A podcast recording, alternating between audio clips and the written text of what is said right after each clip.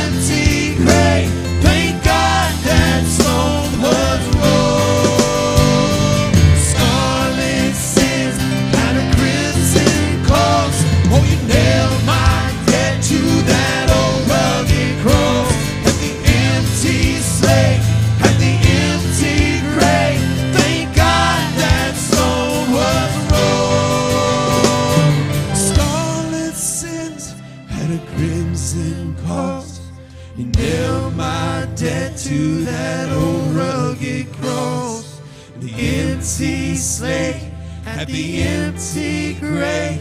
Thank God that stone was Let's sing it. rolled. Scarlet sins had a crimson cost. You nailed my debt to that old rugged cross.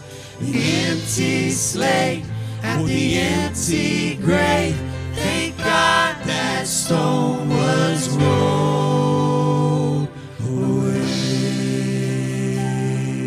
Aren't you glad it was rolled away that there's not a tomb that is still full of our Savior, but our Savior is risen, alive, and we're getting ready for Him. Amen. He's coming back one day again to bring His bride home, and we're looking forward to it. Amen.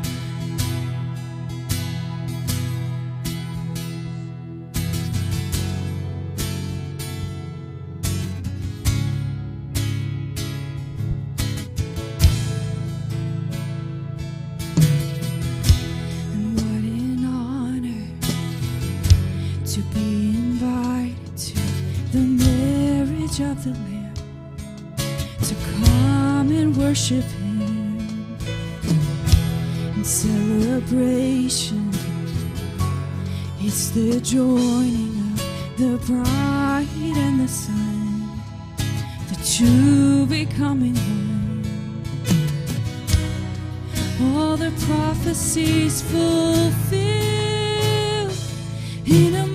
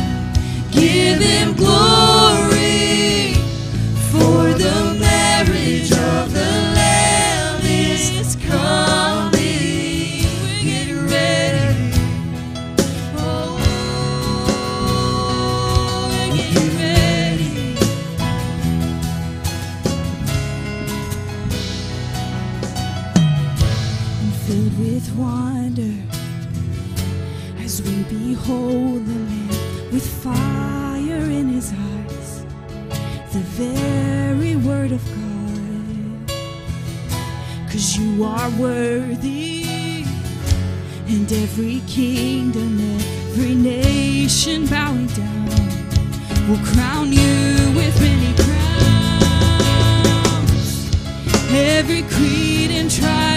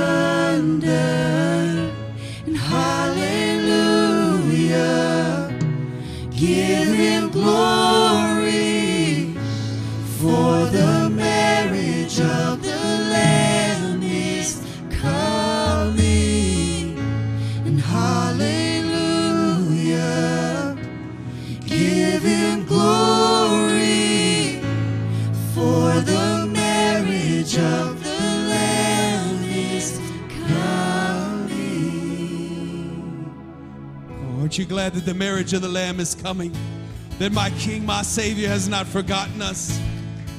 Oh, yeah.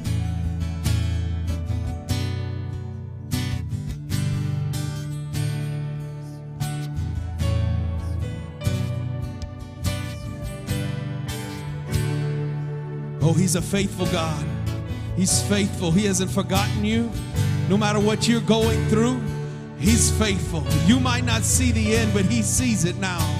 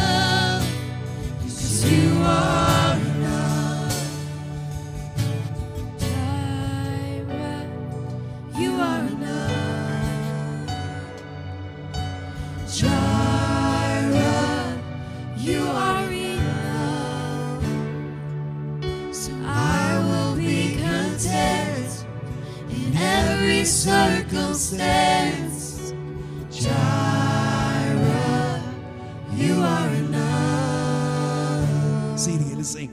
Oh, Jehovah. you are enough. Oh, He's our provider. Jireh, you are enough. We'll talk to Him this morning. I will be content in every circumstance. Jehovah Jireh.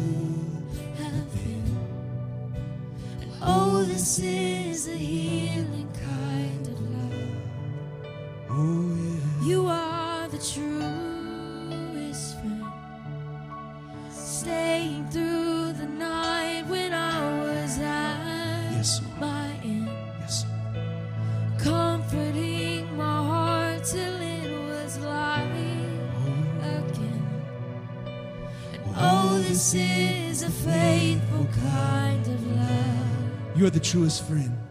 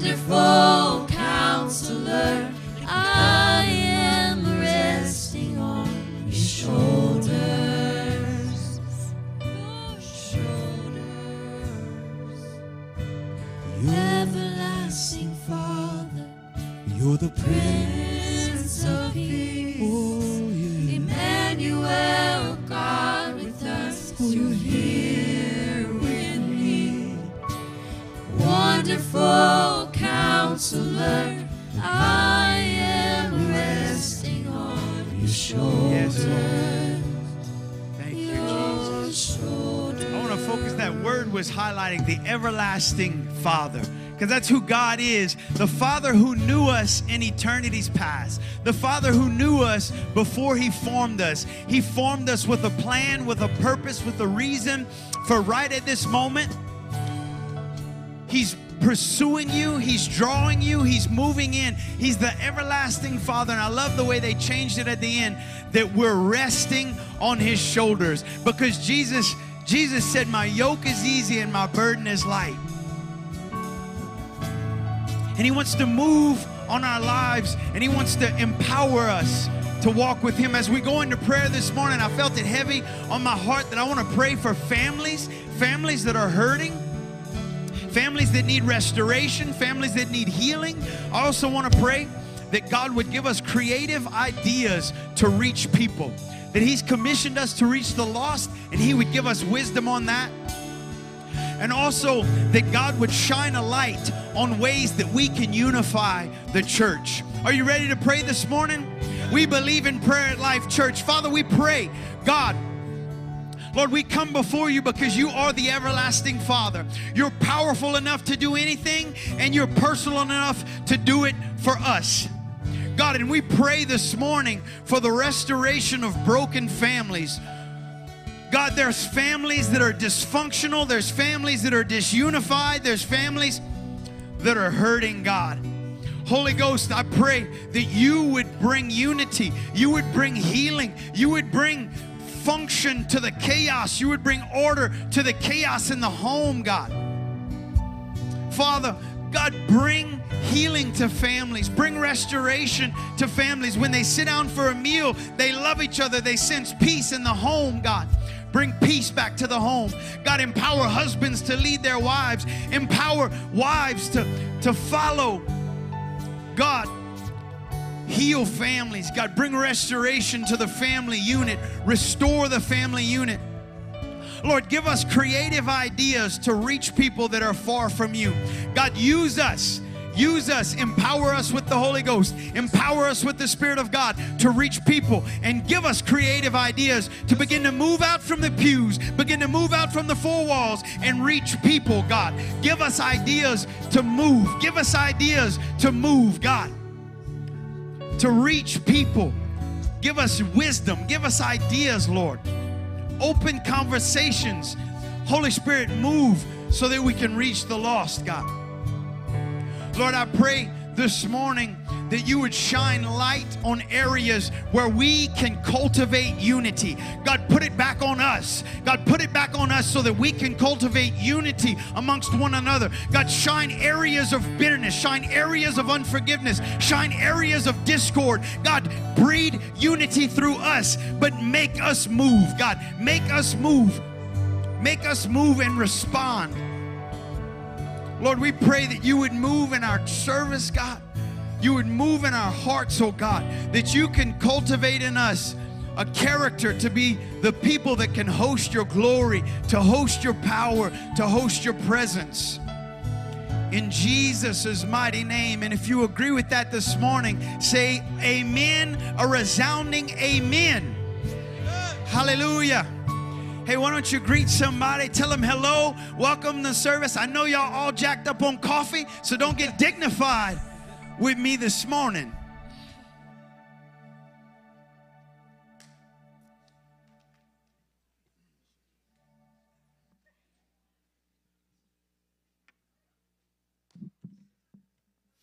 Well, good morning, Life Church. I want to welcome everybody watching by live stream. We're so glad you joined us this morning.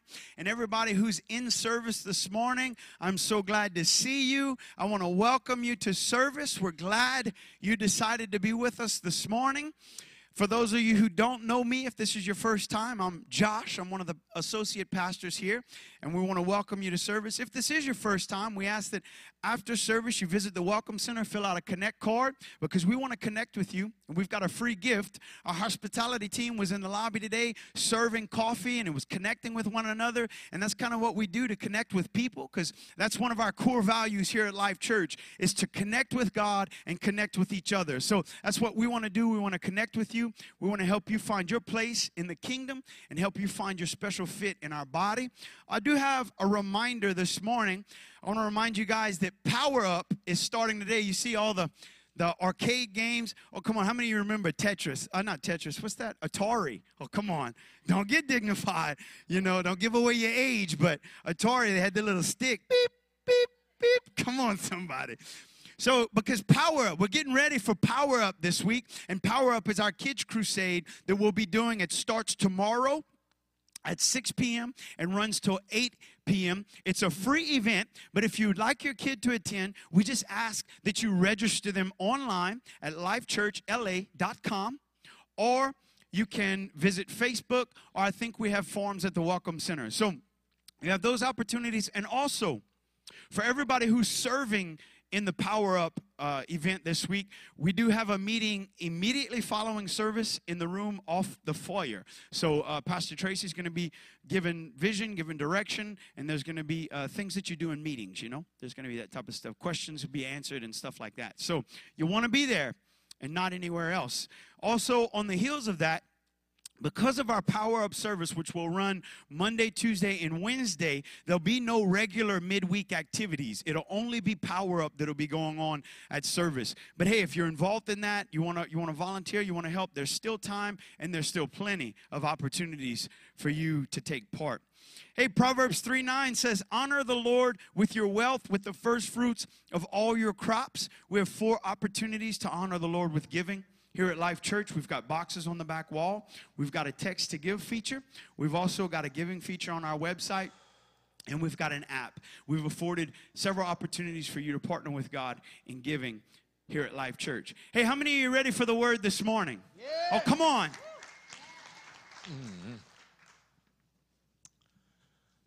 Hallelujah. Now, folks, I want you, if you've got kids or grandkids or kids in your neighborhood, you need to get them here tomorrow night and, and Tuesday and Wednesday. I mean, think about it, mom and dad. You, it's a chance to drop your children off and have a little free date night. you know, come on now. well, it may not be free. It may cost you a meal or something, you know. But I mean, it, you know what I'm saying. I mean, man, that's a that's a great opportunity. That's sound like God, right? Amen. Um, before I get in the message this morning, uh, I'd like to take a few minutes to honor those who have served in our nation and served us and served in our armed forces. And if you are present in this building at this time, would you stand that we may give you honor that is truly yours?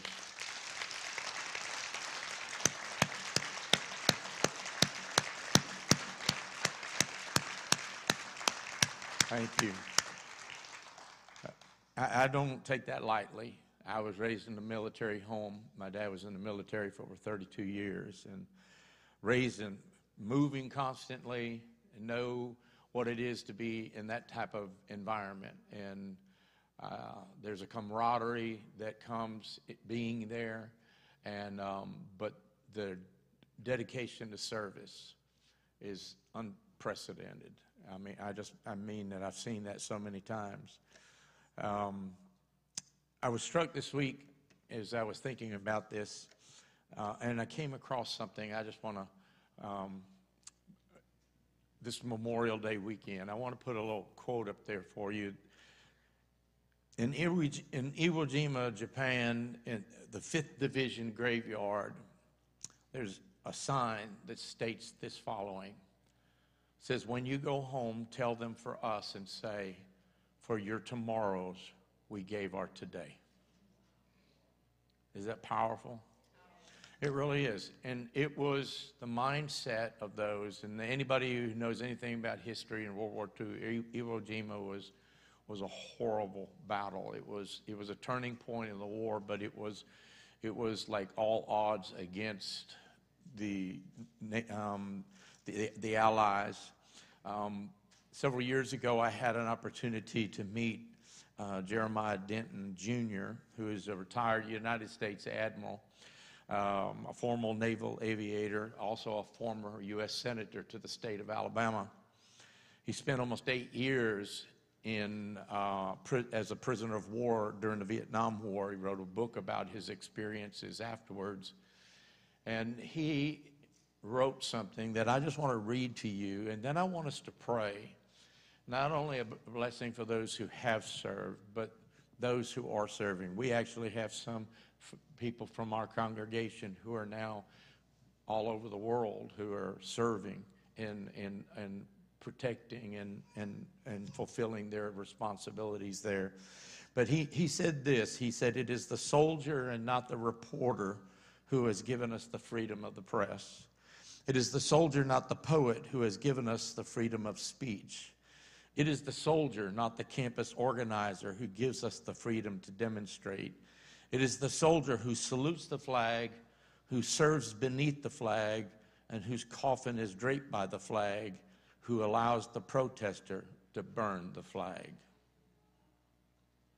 And I think it's a travesty when we don't take a moment to honor those who have given their lives for the freedoms that we now enjoy. And so I'd like just, just to take this couple minutes at the beginning of the service, at this time of the service, to remember those who have given their lives and those who are presently serving for us. And can we pray for them right now? Father, we just thank you that we have been born in a country that was birthed out of the, the belief that God, tyranny should not reign. And there were those who are willing to leave families and sacrifice such great odds against them to give us freedoms that we now so oftentimes take for granted. Father, we pray for all those who are presently serving in our armed forces, whether they're here stateside or across the world. Father, that you would be with them in a special way. We are living in difficult times, perilous times even, and many of them are on standby and call, waiting for a call to be deployed for any mission that there may be. God, I pray that during this time there would be a great harvest of people for the kingdom of God, that those who do not know you would, would be drawn to those within the ranks who know you as commander in chief, and that God, everything is in your hands and in your control, and that they would be able to bring forth a bounty of fruitfulness of, of souls, of individuals who would also be recruited for the cause of the kingdom of God. And that, Father, that you've already stationed them and tr- you can transfer them at any moment to any place in the world and let them know that they're going with purpose and it's not by just happenstance, but by divine design. And we thank you for those who paid the ultimate price in the giving of their lives for us, that we might experience the freedoms we have presently in this nation. Thank you for America. Thank you for the land of opportunity. Thank you, God, that we have this great country of ours and that, God, you have ordained us to be here for such a time as this. And we ask this in the mighty name of Jesus Christ. Amen. Amen. man, would you once again, I think there were six or seven people that stood. Would you once again thank you? Thank you.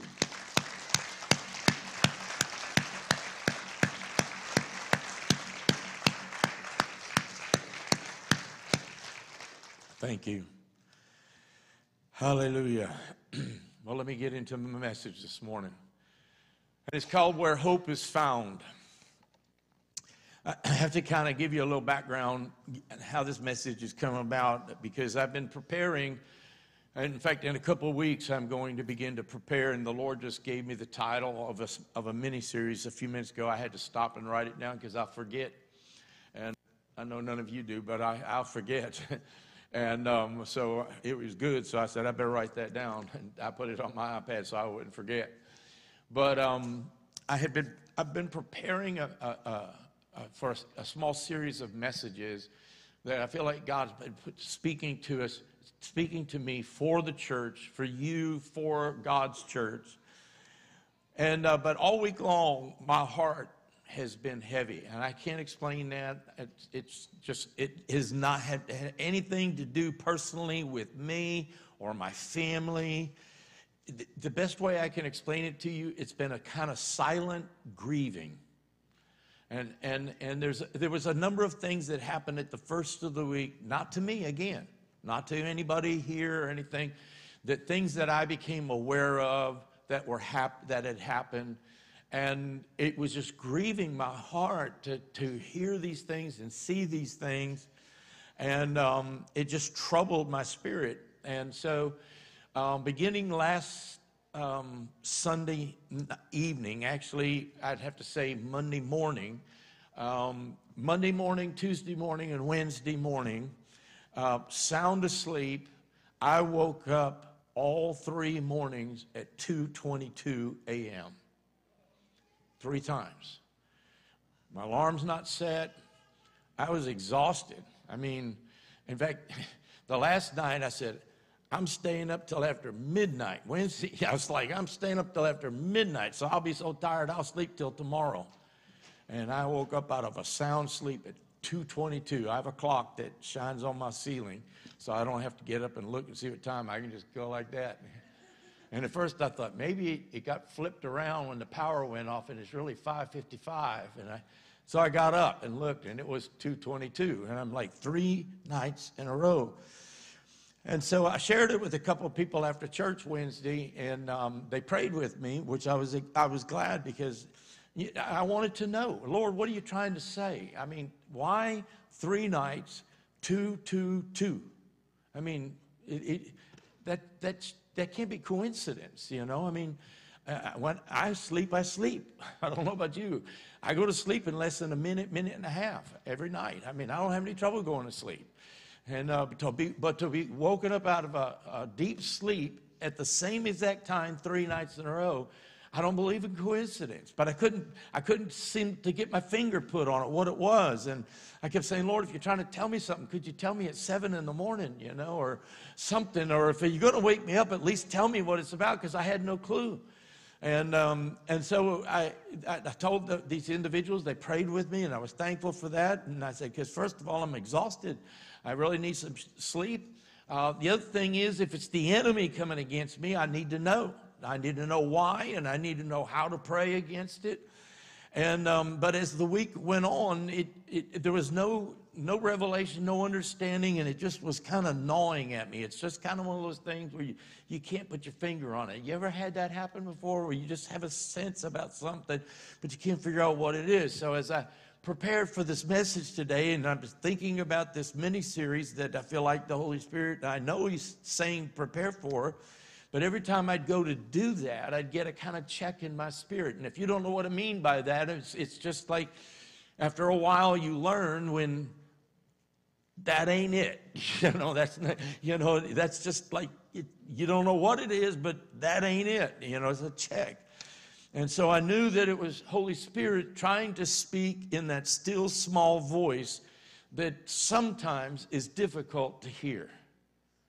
Okay? Can I get an amen on that? I mean, you, you say, well, if God's speaking, it should be clear. But it doesn't mean it's always easy to hear what He's leading or what direction there is. And so, as I said, there was a number of things that transpired in, in the first part of the week. And of course, then Tuesday morning came the news out of Uvalde, Texas. Uh, of the tragedy that took place in the school. And my heart grieved as the news was everywhere on that.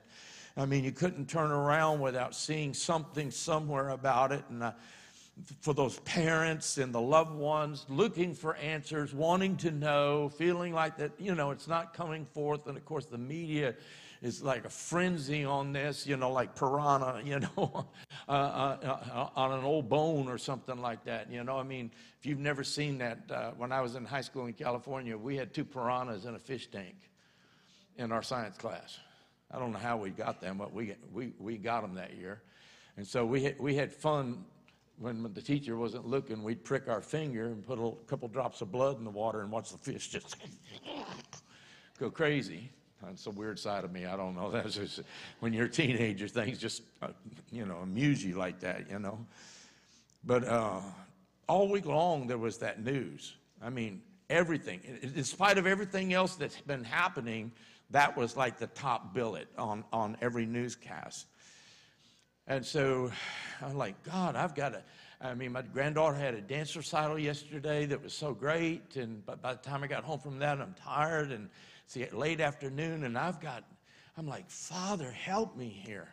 And all of a sudden, I, I gained some understanding about those three nights of 222. And, it, and if you don't know it, Holy Spirit has a sense of humor. Because I'm like, God, well, help me out. And, and, and so um, he, he said, you already, you already touched, you already told somebody what it was. I said, what do you mean I told somebody what it was? I don't even know what it is. He said, you told somebody Wednesday night. And somebody asked me, well, what do you think that means? Three nights of 222. I said, all I know is it adds up to 666. I was joking. I mean, I was literally just like, all I know is that adds up to 666. And, and all of a sudden, the Holy Spirit brought that back to remembrance. And I, all of a sudden, it, some things started to click, and that's how this message has come about. Because it, it made me realize the word that John wrote in his first letter to the church in 1 John 4 and 3. And he says, And this is the spirit of Antichrist which you have heard is coming and is now already in the world. And over the last few decades, Americans have seen the destruction of the institution of marriage between man and woman, the removal of God's word from uh, the public square, the Ten Commandments being removed from courthouses, the aborting of millions of, of babies, and, and, and ironically, if I can use that word that way, many of the men and women who died for our freedoms did not die for what our nation is becoming today.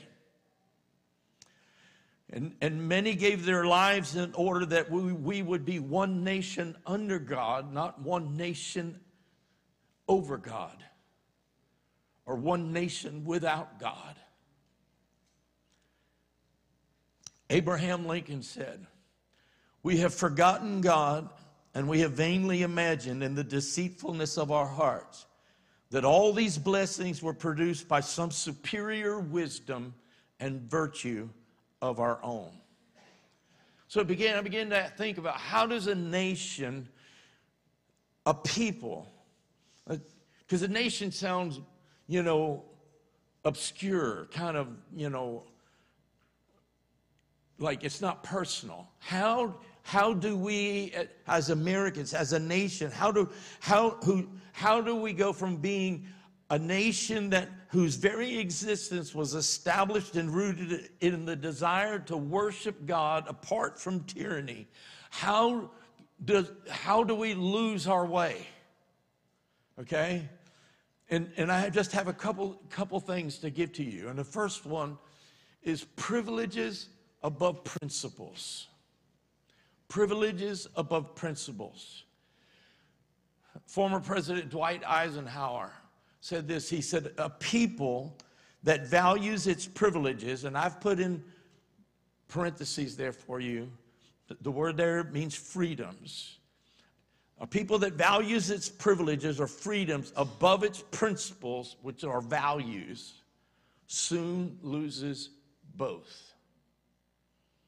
So a people that values its freedoms above its values, I mean, I mean, loses its freedoms above, you know, you lose them both. And it's not one or the other, it's both. And, and the Bible clearly reveals that God has judged nations who continually have tolerated sin, which always leads to wrong choices and ended up leading, leading to devastating consequences, okay? Arnold Toynbee, who wrote a series, a British historian who wrote a series, I think it was 12 volumes, if I remember right, from 1934 to 1961, I think it was 62, somewhere around there. He wrote a, a series of uh, um, books called The Study of History. And he said this He said, Of the 22 civilizations that have appeared in history, 19 of them collapsed when they reached the moral state that America is in today. Now put your seatbelt on because that statement was made in 1961. 1961. See, most historians realize that a republic, that's what we are. We are a republic that exhibits a form of democracy, a government of democracy. They realize that it cannot last forever. And they, they look at history and, and, and the common value, the common things that each nation or each empire has had and what caused its collapse. And eventually they collapse due to moral decay and financial irresponsibility. And there's, there's actually a, st- a, a thing that I, I looked at, and it goes like this We go from liberty to abundance. Think of our nation.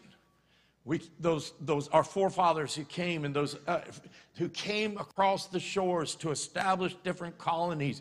And they came because they wanted to worship God freely. They wanted to be out from under the tyranny of a king or an oppressive re- regime that would allow them to worship God in the manner that they, they, they wanted to. So they, they came in liberty. And what happened? God blessed with an abundance. But abundance tends after time to breed complacency. And then complacency leads to apathy, and apathy to the loss of freedom. And based on this, where is America today?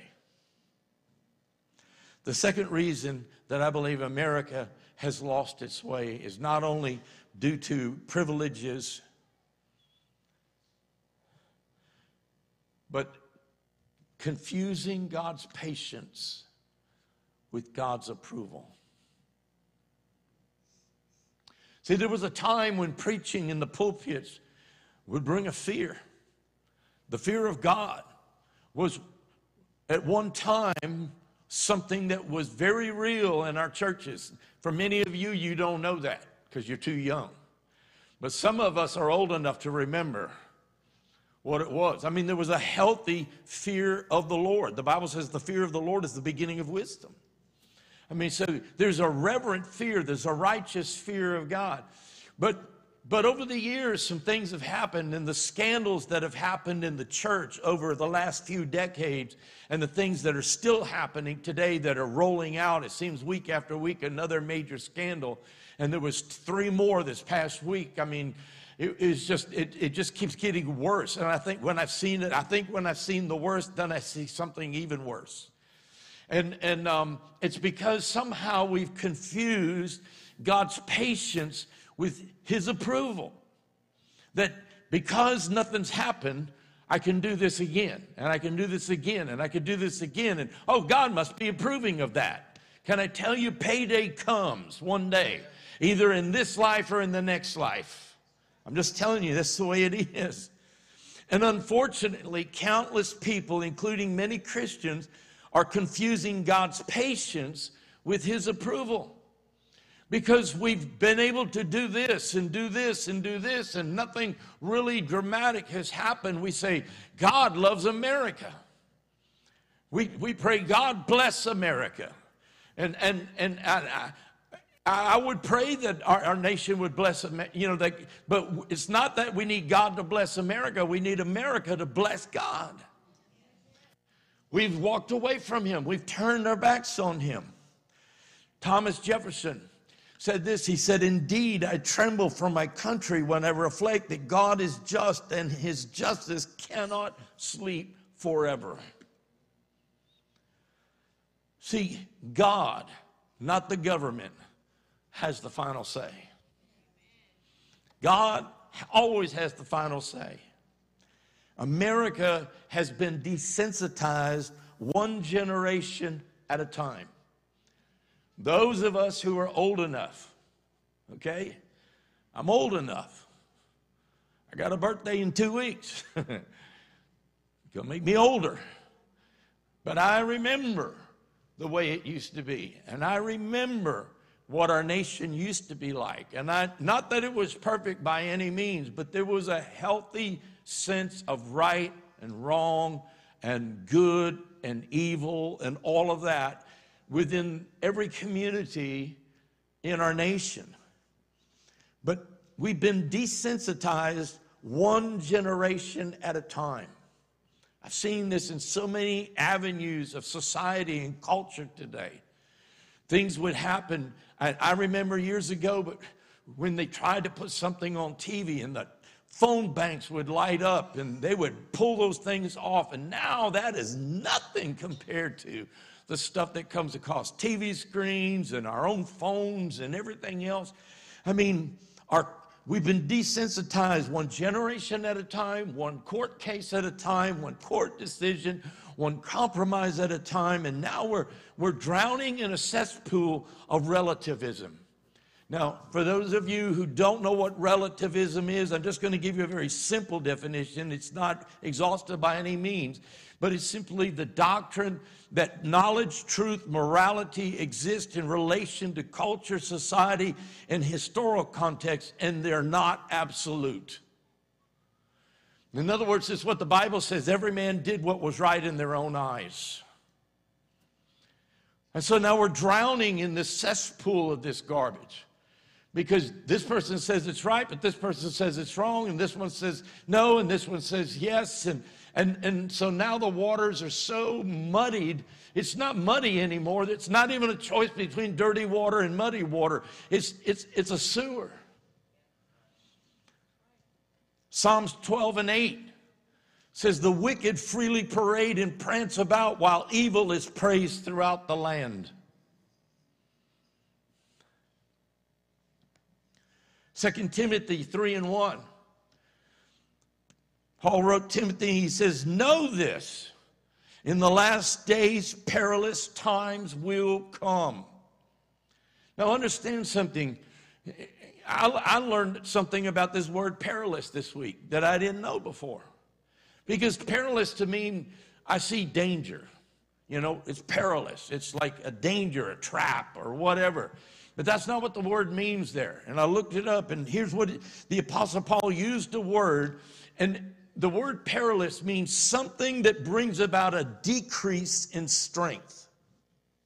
It means literal, literally to slacken. And examples, I've put it up on the screen for you to let down, to lower, to slacken, to loosen. You, you've been there before. You've seen something where they'll say, somebody's got a hold of a, a rescue rope or something. They'll say, give me a little slack. That's what it means. And you say, well, that's not what I thought, but that's what. So Paul is writing Timothy. He said, in the last days, there are going to be perilous times. There are going to be times of slack, times where people are going to let down, lower, and loosen. Loosen what? Loosen hold of the truth of God's word. And immediately when I read that, I said, oh, wow. In, in the letter that John wrote to the church in Ephesus in Revelation chapter 2, verse 4 and 5, Jesus says, Nevertheless, I have this against you, that you have left your first love. Remember, therefore, from where you have fallen. In other words, remember where you have allowed slack to come in.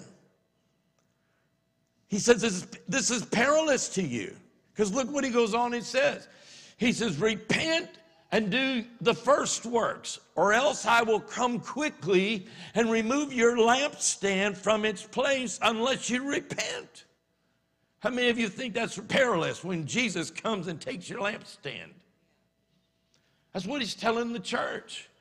You, you, you've, you've forgotten from where you have fallen. And can I say that the America has forgotten from where it once was? We've rewritten history so we have a couple generations that have no clue what our true history really is. But in the church, we've done the same thing. We've rewritten God's word. We've rewritten the history of what God's preaching, what His Word says. God has been and still is shaking our nation. I've been preaching it for years and telling you, but I'm telling you there's more coming.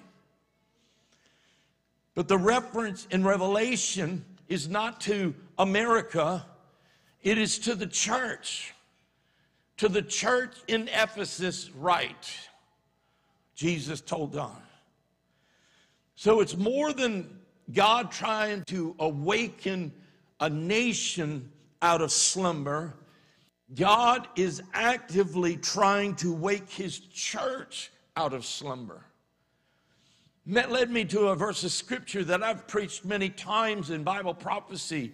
But man, it, it just took on a whole new light for me. In Isaiah 60 and 1, it says, Arise, shine, for your light has come, and the glory of the Lord rises upon you.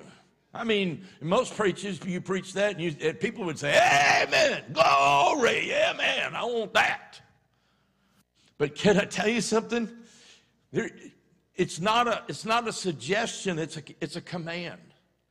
And so I looked up the word arise.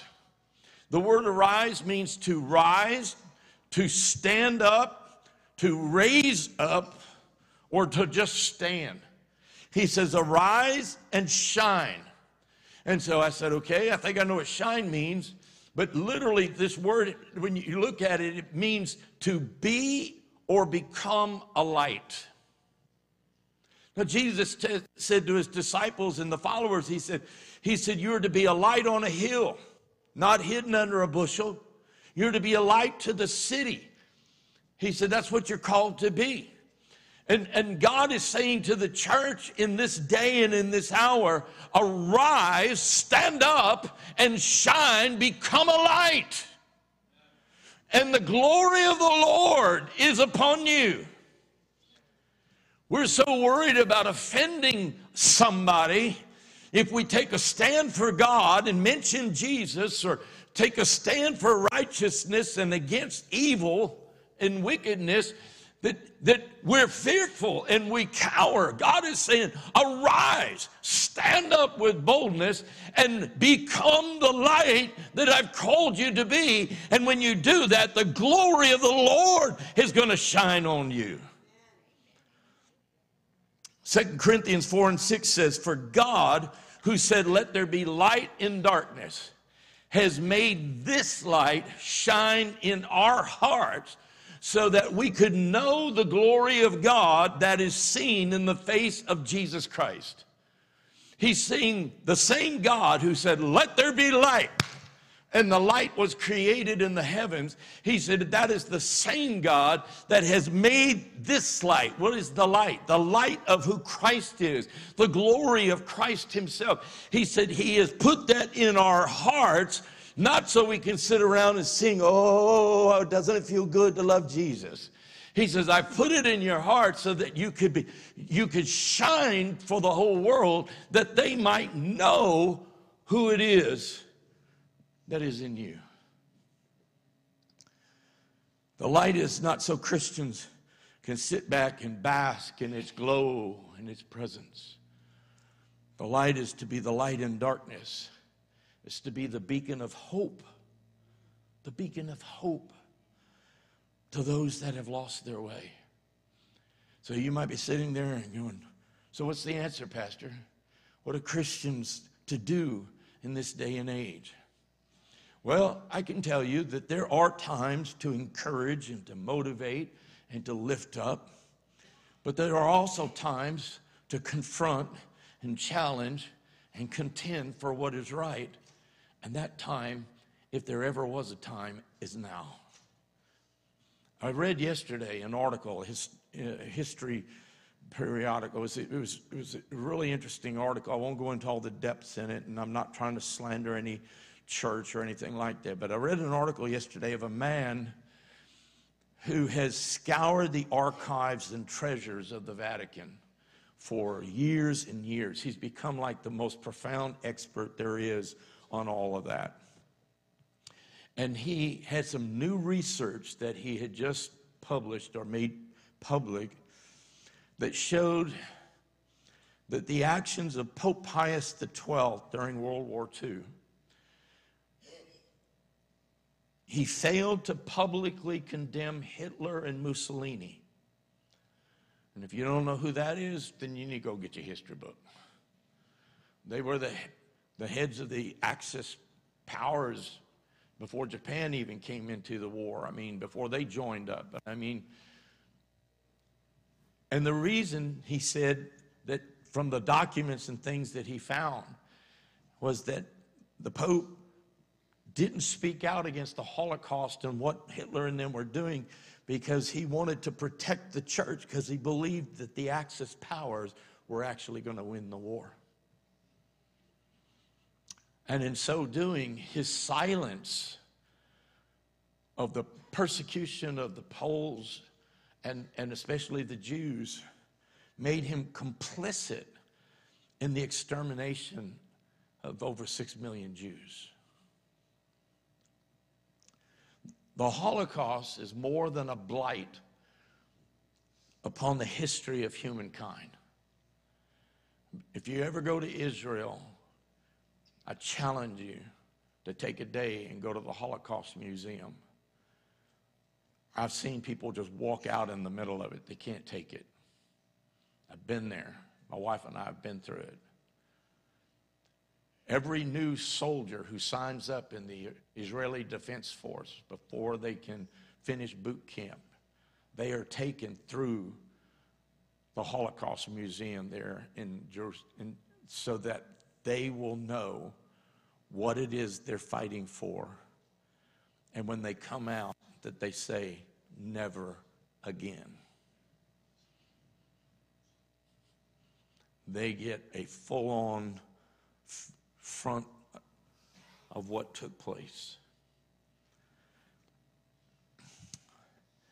And as horrible as the Holocaust was, and I'm going to say something that please do not take this out of context.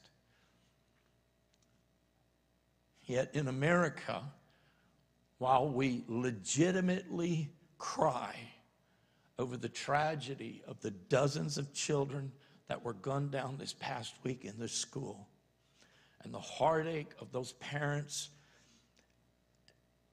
demanding answers. As horrible as that was, yet at the same time in America, there are thousands of people preparing to march upon the Supreme Court should they overturn Roe v. Wade. And no one is crying out for the 63 plus million babies that have been murdered in the womb and in some states now can be killed even after being brought out of the womb. I am not putting down what happened this past week. But the scales are weighing heavy against America. We're experiencing a rapid deterioration of our nation right before our eyes. And this is not the time for passive, inactive apathy from the church of Jesus Christ. This is the time, if there was ever a time, this is the time for God's people to weep and fast and petition God on behalf of our nation. And, and some people would say, well, why is America so different? Well, I'm going to tell you in just a moment. But if you're not concerned about it, at least do it for your children or your grandchildren. Woe to the church whose only concern is to scurry through a little bit of worship and hurriedly get through a, a 17 minute sermon so that they can get to the nearest restaurant and get on with life.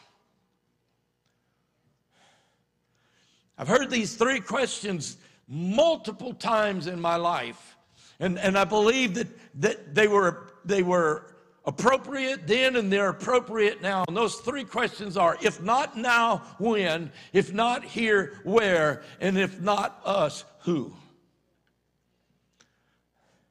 See, the questions simply imply that by being a being a bystander makes you part of the very problem that you're railing against. It's easy to point the finger and say, here's the problem, there's the problem. But what are you doing? How moved are you? How disturbed are you by the things that you're seeing? The prophet Ezekiel revealed God's heart towards Israel when they were at a similar junction in their history. In Ezekiel 22 and 30, it says this I searched for a man among them who would build up a wall and stand in the gap before me for the land so that I would not destroy it. But I found no one. The need for the wall to be built up was due to the fact that it had been torn down. You don't have to rebuild a wall unless it's been torn down. In fact, many translations, instead of using the word gap, they use the word breach. And it really is a, a better word. It, it means the same thing, it's a gap, but it paints a more insightful uh, word because the word breach means a gap in a wall barrier or defense, especially one made by an attacking army. In other words, when your city's under attack and the enemy's broken through the gates or broken down the wall, there's a breach in the wall. And, and, and the call of the soldier is to go and bridge the gap, bridge that gap, and make sure that the enemy gets, doesn't get through. And Ezekiel says, by the prophetic word, he said, God says, I search for a man, I search for one person who is willing to stand in the breach he said, but I couldn't even find one. And that was true in Ezekiel's day, and I believe it's very true in this day. But listen, God is still looking for a man or a woman to speak and do what is right. How many of you have ever heard the phrase, silence speaks volumes? I, I looked it up on my computer and Eight years ago, this September, I preached a message called The Deafening Silence. And I pointed out in that message, as I do today, there's an old adage silence speaks volumes. And, and there's a positive and a negative to that. And the positive simply is that, that one silence can convey more than a mouthful of meaningless words. Can I tell you that as a pastor, there are many times when I've gone to someone's home whose loved one has just passed away or they've received critical news of some kind, and the, the, the desire is to say something that would comfort them. But can I tell you that a lot of times the greatest comfort you can give is just being there and listening? Just listening. Because it communicates acceptance of the person at that given moment. It, it, especially when there's strong feelings of sorrow or fear or anger. And the silence on our part is simply the willingness to be able to give the other person our full attention. I don't know about you, but that's hard in most, for most of us. I mean, we're there, but we're not there. You know, I, mentioned this a few weeks ago. Have you ever just said, "Hey, how you doing?" and that person decides to tell you, and you're like, "Oh, yeah, okay," and, and they go, "Oh, and I got to tell you," and you're like, oh, "Okay, you you didn't want to know." And some of you are still telling me every week that you're struggling with not saying that. just walk through the hall and go, "Hi," and smile. It'll make people wonder what you're up to. You know, why are they smiling? You know, they'll be checking themselves in the mirror like, I got something on me? You know what? You know.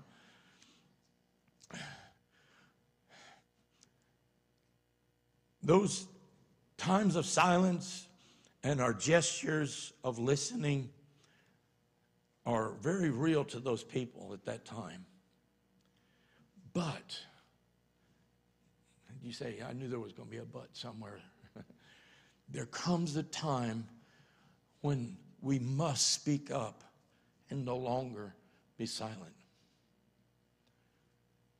Martin Luther King Jr. said this He said, Our lives begin to end the day we become silent about the things that matter.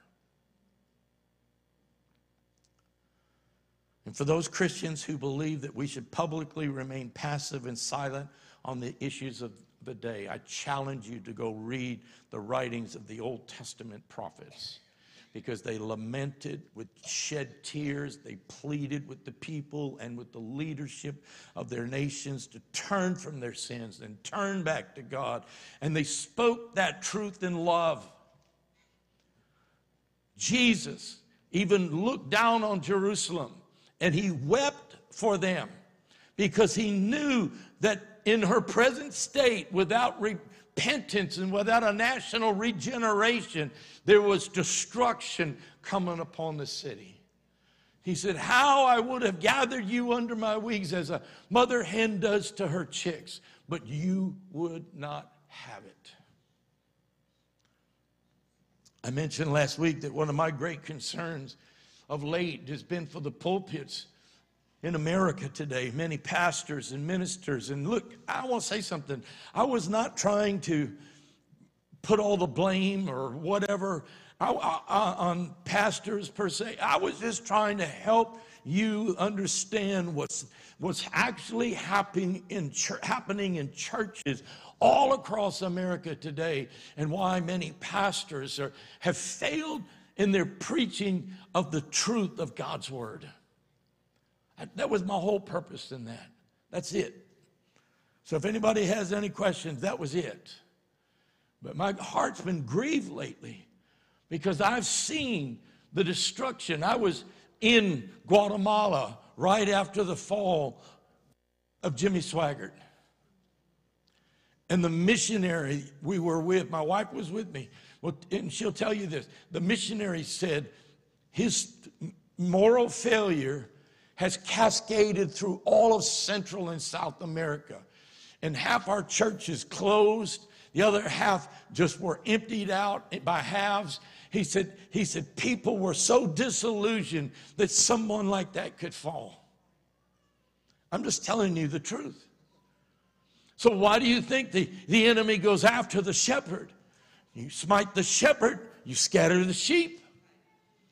And that's why your faith cannot be built in a man or a woman. It cannot be established in their personality or their charismatic um, uh, charisma or even the gifts or the outpouring and the miracles. I remember my wife and I, when we were pastoring a church in South Louisiana that we had started, we had come to a place, we started it from scratch, and we were at a place in our own lives we were at the end of our rope. Anybody ever been to the end of your rope? Can I tell you who's at the end of the rope? Jesus is. But we were at the end of our rope. And, and I looked at her and I said, Baby, we ain't never done this in all the years we've been down here. But I want to I want to go over and I named the place. I said, for Monday night miracle service. They had one every Monday night. And hundreds and thousands of people would show up. I said, Come on, baby. Let's, we, so we found a babysitter for our kids and we took off. And we got there, there was people everywhere, TV cameras everywhere. And, and I said, I said, man, I said, I don't want to be, no, we ain't going down front. I said, we're going to hide in the back like church people always do. You know, so we, we went about three quarters of the way back, brother. We were, I said, I told her, I said, get it on there. I want the aisle, I want the aisle seat way, way back where it's a fan shaped auditorium, big auditorium, and fan shaped. We were on the end, way about three fourths of the way back, almost where the balcony come over the top, so you kind of hide, you know. And we didn't know anybody there, but I mean, I just that's the way I wanted it, you know. And yet we came and we were like needing needing God. And the preacher was preaching away, and he stops in the middle of preaching, and he looks back in our direction, and he goes, you. And, and I go like, I mean, I'm in my seat, right? And I'm hunkering down even further. Like he can't see me if I'm down here. He said, You, aren't you a pastor? And a woman sitting next to you. And I'm looking, looking at my wife like, I don't know you. He said, Aren't you a pat? And here comes a TV camera right down the aisle, coming right at me. And I'm going, Oh, Jesus, no, surely this isn't happening. And, and, and he says, Stand up. And my wife and I stood up and we grabbed our hands and we were just shaking. He's in the middle of his preaching. He said, The word of the Lord for you is this. And I mean, he read our mail. And the promise he gave, we were blowing snot and tears every which way. Box of Kleenex wasn't a hurt. I mean, help. I mean, it was. It just, and here's the TV camera right here. I'm like, God, I didn't want nobody to know. You know, I mean, and then when he gets done, he goes right back to preaching. And we're just sitting there going, I'm thinking we could leave now. I mean, we got, we got what we came for, you know? And, and look, then at the altar call, brother, people started coming forward for prayer. And I watched the lady come down the aisle. It was on this side of the church. I'll go over here because that's what was there. It was on that side. And this lady's coming down the aisle, and he's standing near the platform, and that woman's coming down the aisle, and he stretched his hand out like that. She's 10 feet away, and something took her back like this, and her feet went up in the air, and she hit the floor. And when she hit the floor, she's speaking in tongues. I'm like, go. I mean, what you gonna say? I mean, she coming down the aisle, whammo. God just like clotheslines her and takes her out on the floor. I'm like, he didn't even get to touch her. I said, baby, get ready to run. I said, I'm like, we ain't going up there if he calls us up there. I mean, all this happens, and we we walk out of there all the way home. We're crying, we're singing, we're worshiping God because He's so awesome. And the next morning, we woke up with someone banging at the door, and that same minister's plastered over the front of the newspaper for a scandal. And I said, Oh God, how can, can I tell you, it sent me into a tailspin for a week. And I'm being, I'm being, I don't know I'm telling you this, but I'm telling you, I've been through this. And it wasn't for a week until God's word, He showed me about the seed of the sower, that the power was in the seed. The power is not in the sower. It was the seed that had life in it. He said, Son, I, I could use the devil to preach salvation if I wanted to, and people would get saved. Now, some of you may, your theology may be messed up by that, but I'm just telling you. I don't know why I had to say that, but I, I, I haven't told that story in 30 plus years. But I've seen the damage it does in the church. And I know of dozens of my friends and former church members who are not in church today because they've been hurt by things they've seen, things they've heard in the church. I mentioned this last week, and there is an anointing to break that thing off of people. And for those who want to be delivered, God will heal them and set them free. Because I hear the army of the prodigals, and they're coming home. They're coming home because they've said, In my father's house, the servants eat better than what I'm getting out here. But when they come home, they're not going to be met at the door by some standard or measuring stick to see whether or not they're worthy to come in. They're going to be met at the door with arms stretched out and love that is real and genuine is saying, Welcome home, welcome home, welcome home. Have too many pastors and ministers exchanging truth for tolerance, replacing boldness for balance, and substituting conviction for cowardlessness. They don't want to offend anyone because they don't want to lose their audience. But listen to me all Christians, say all. All Christians, not just pastors, not just the reverends or the ministers or whatever. We are not called to seek the applause of man. We are called to seek the applause of God. For I desire that when I stand before him, I hear, Well done, good and faithful one. Pastors and Christian leaders alike must at some point take responsibility for the spiritual health of the church. They must at some point take the spiritual temperature. I still remember when I was a kid, they'd say, Put this under your tongue. And if you didn't put it there, they put it somewhere else to take your temperature. I'm not trying to be crude, it's just the way it was in my day. We didn't have nothing to scan your forehead or stick in your ear, you know? I mean, and I found out what happens if you bite into one of them things. It ain't candy. I'm telling you, I'm just, I was stupid as a kid. I mean, you know. But we need to take the spiritual temperature of, of our own lives and of our own church. And I'm telling you, there's an awakening taking place right now in churches across America. Because there is a hunger and a dissatisfaction that is growing in the pews and, and the pulpits I mean, the pews and the, the rows of our churches where people saying there has to be truth. There has to be something more than these simple platitudes of feel good and do this and do that. And, and they're looking for something that's sure. Why? Because we're in a time of shaking.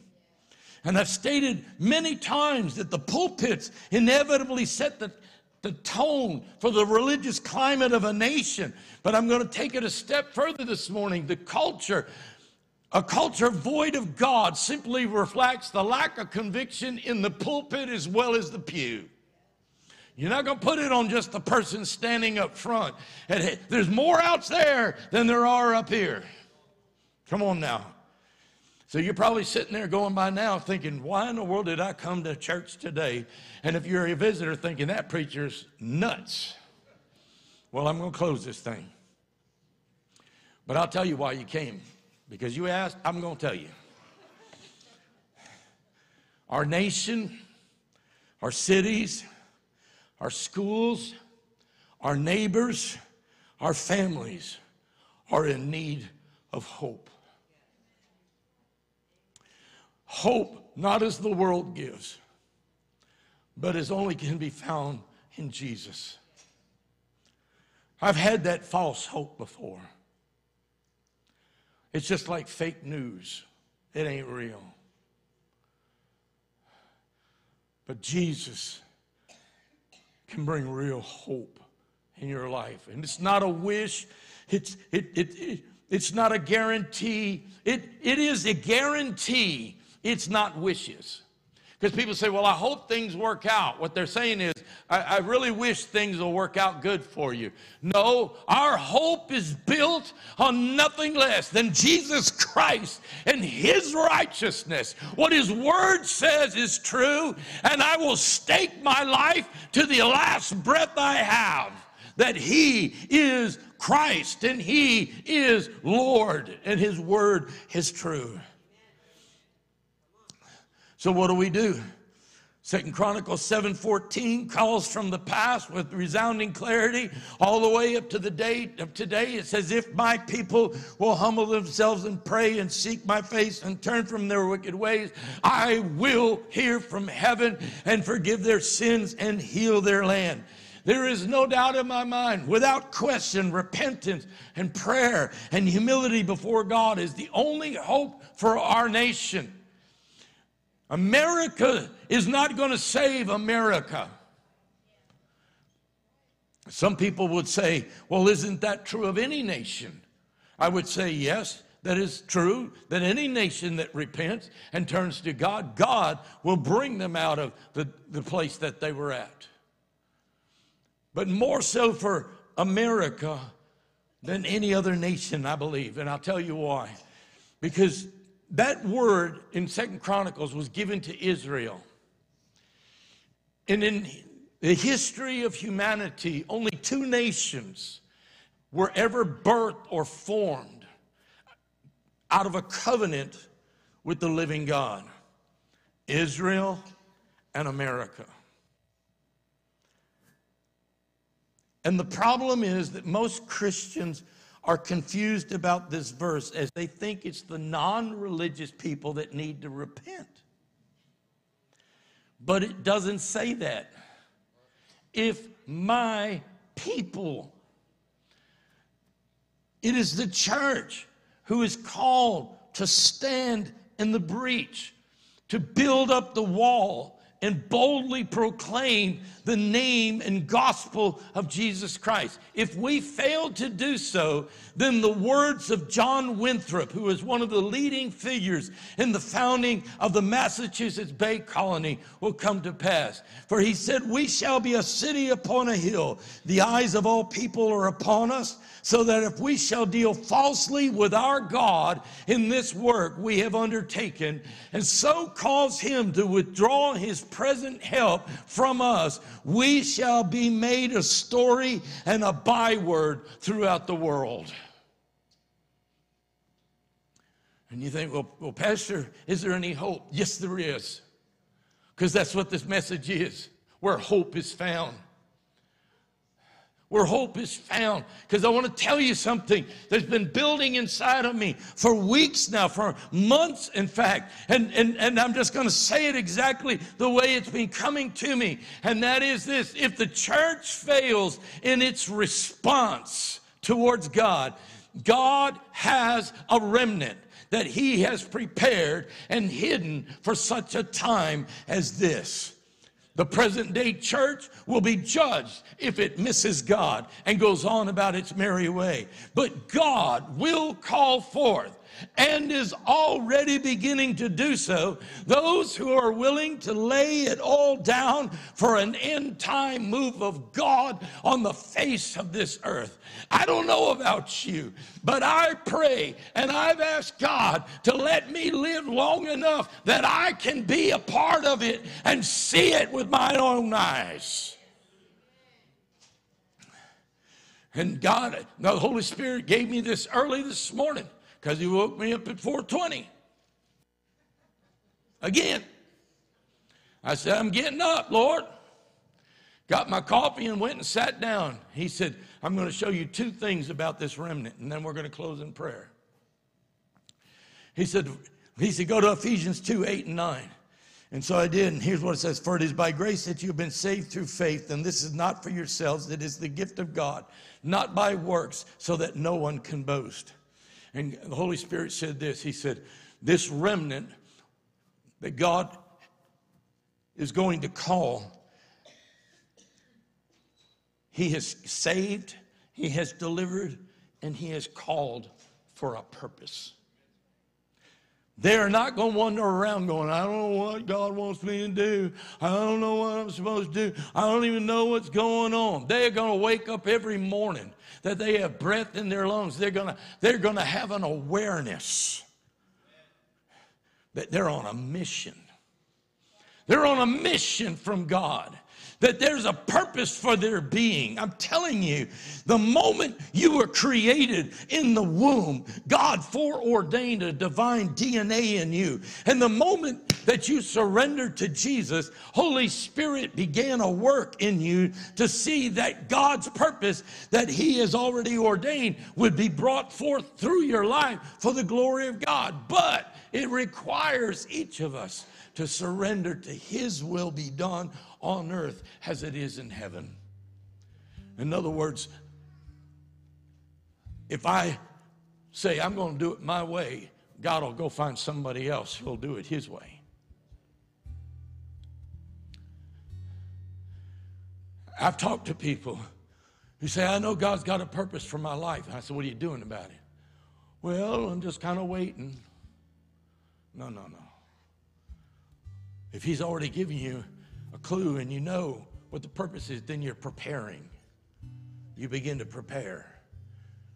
You say, Well, I don't know clearly yet. No, but you start preparing. You start laying the groundwork. You start doing certain things. You become faithful in certain things and you, you push out things that don't belong there and you rearrange priorities in your life so that when God speaks, you're ready to move. The second part, he says, is found in verse 10. In Ephesians chapter 2 and verse 10, if you can put that on for there for me, Jerry.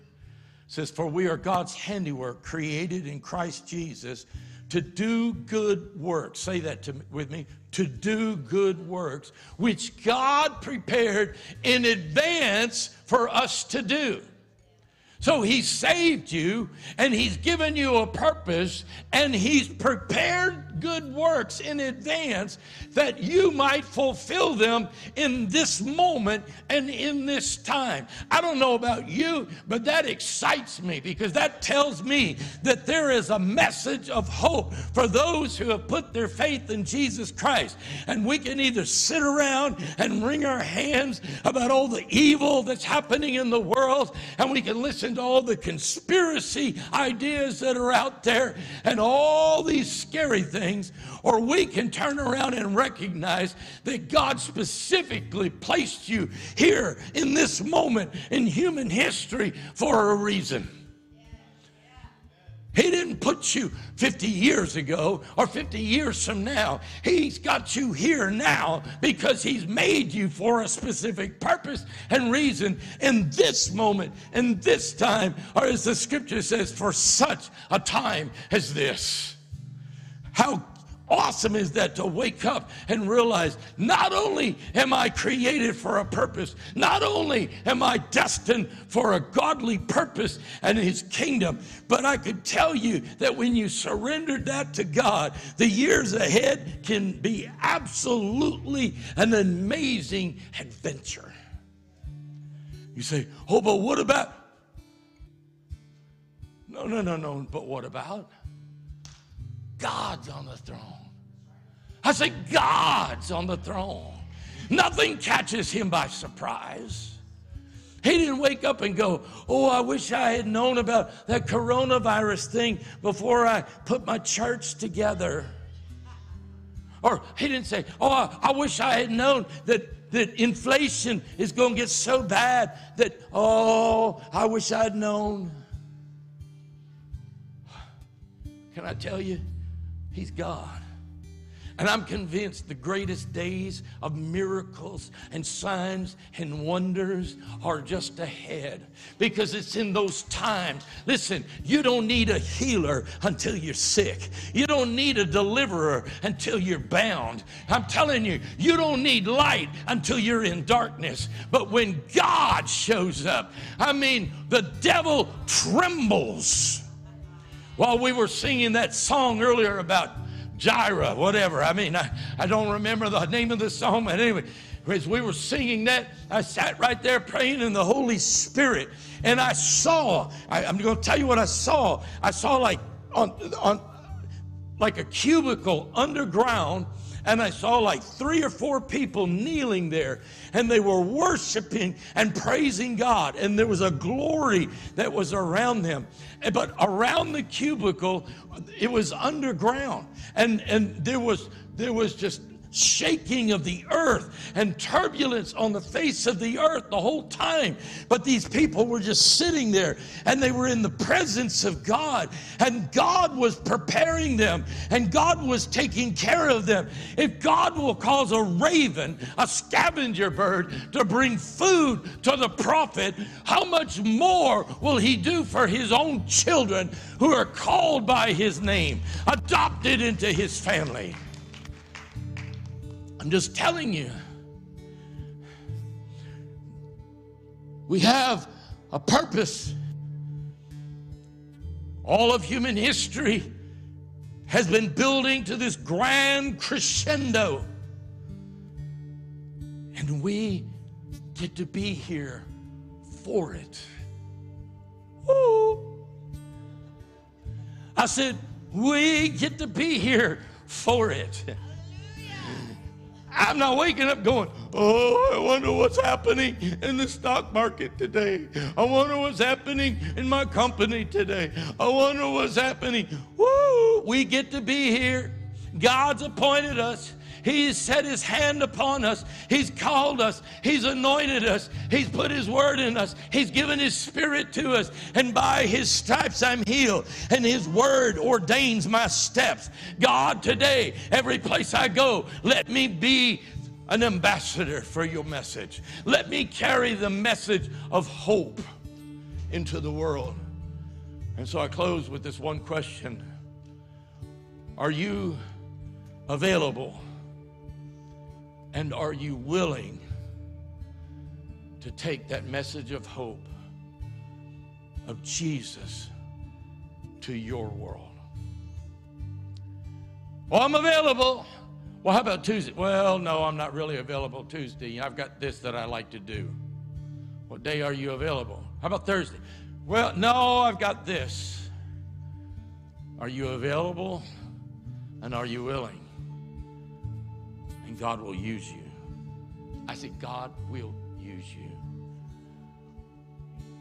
If if you're ready for God to do great and marvelous things in and through your life, I'm going to ask you to stand to your feet if you're able to right now. If you can't stand, just raise your hand. That's fine with me. I just want to know who you, where I'm looking. Oh, devil, you better look out. Look around this room. I see an army. I see an army. I see an army of God being raised up. An army with purpose, an, ar- an army that has a plan, that un- has an understanding. Where there is hope, where the people are, where the church is, there should be hope, not doom and gloom. Recognize the hour, recognize the culture, recognize what's going on, but recognize to Him who sits on the throne forever and ever and ever and ever and ever and ever and ever. He's not to be thrown off. He's not going to be voted out. He's not going to quit.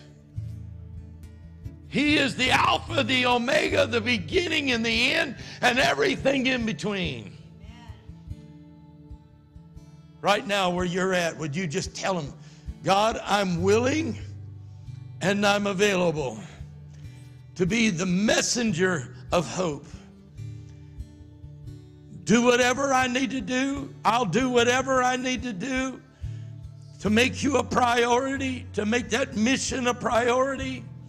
That God, that I would take the word of hope every place that I go. In the mighty name of Jesus. I will not look to the left and I will not look to the right and I will not look behind, but I will keep my eyes steadfast on you, Lord God. When you say turn left, I'll turn left. When you say turn right, I'll turn right. And when you say keep going on, I'll keep going on. It's not a matter of how many are with me, it's a matter if I'm with you, Jesus. For where you are, all things are possible.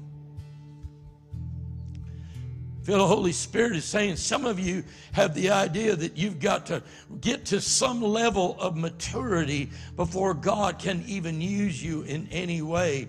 But I would say that, that the enemy is lying to you. Listen to me. There is a truth that comes with maturity. God will trust you with certain things as you are mature enough to handle them, just as you would not hand the keys to a, your vehicle to a seven year old child. So we can trust that God will put you in places that you are able to be used for the kingdom of God. And do not look back on your past and do not look and say, I'm not worthy enough, for that is a lie from the pit of hell itself. For God has sent His Son, and His blood washed you and cleansed you and set you in a place of righteousness with me. And God said, My Spirit is within you. He is not a half of Spirit or a quarter of the Spirit, He is the whole Holy Spirit. And He is the same Spirit that raised Christ from the dead. And that same Spirit lives within you. And He is able to use you mightily in places that only you can be used at this point in time. Do not overlook the places where you stand right now and say, I long for a future time when God can use me. I would say, open your eyes and look around, for the field is already white unto harvest. And I have appointed you and called you to be a harvester in the field in which you find yourself. Do not look upon another's field and say, I wish I was over there. Or do not look over here and say, I wish I could have what they have. But realize I have planted you and put you in the place where you can be most effective to me and for my purposes. Therefore, be faithful in that which I have put before you. Be faithful in those little things. And as you are faithful in those little things, I will open doors and I will promote you and I will move you into other realms. But until I do so, do not try to force those doors open. Do not try and move in places that I have not called you, for you will find yourself open to attack by the enemy.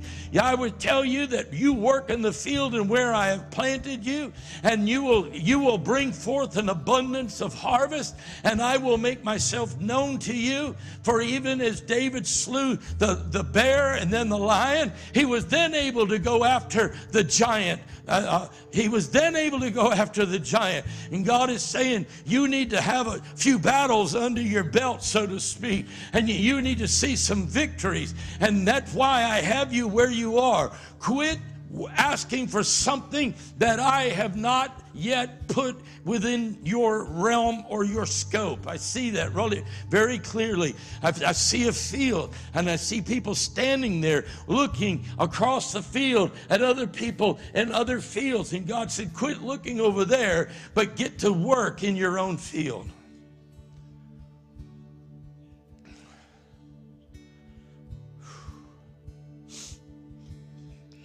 Oh, Holy Spirit. Come on, let's just pray, church. Come on. Come on. Just a few more minutes. Come on. Come on. Come on. Come on. Enter in. Come on. Come on. Come on. Oh, God. God, forgive us for being jealous of others in the body Forgive us for, for, for desiring to work in a field that you've not placed us, Lord.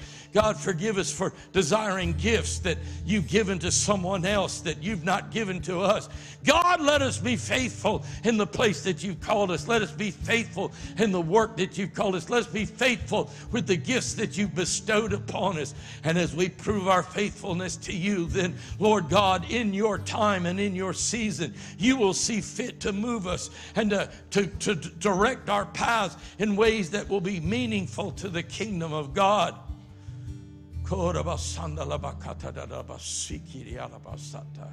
I, I, I, just, I don't know why. I, am just trying to be obedient here. I sense there's someone here, you've been praying for God to get you out of where you're working. And you've really not asked Him about it. And I see one person on the job. I don't, I, I'm looking like at a shop. It's like a big mechanic shop or something like that, a fabricating place or something. That's what I'm seeing. It doesn't mean that's what it is. But you say, Well, Lord, Lord, I don't know why you have me here. I, I don't want to be here. I'd rather be someplace else. But I see a person way over in the corner who's, who's hungry and empty on the inside.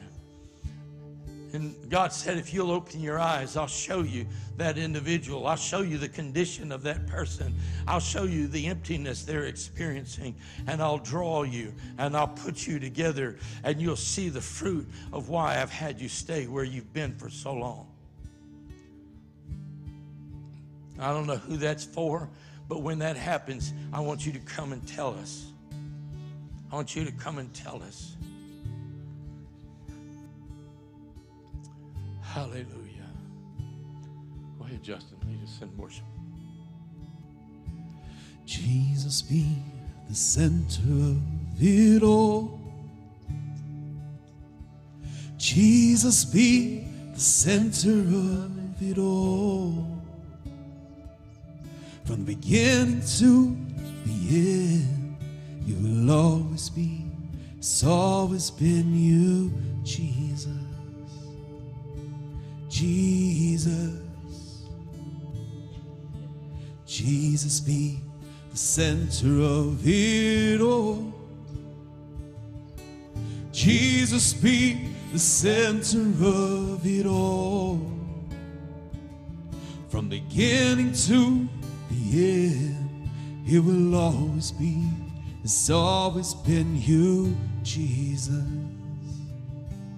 Jesus, nothing else matters. Nothing in this world would do. Yes, Lord. Jesus, you're the center, and everything revolves around you. Jesus, you.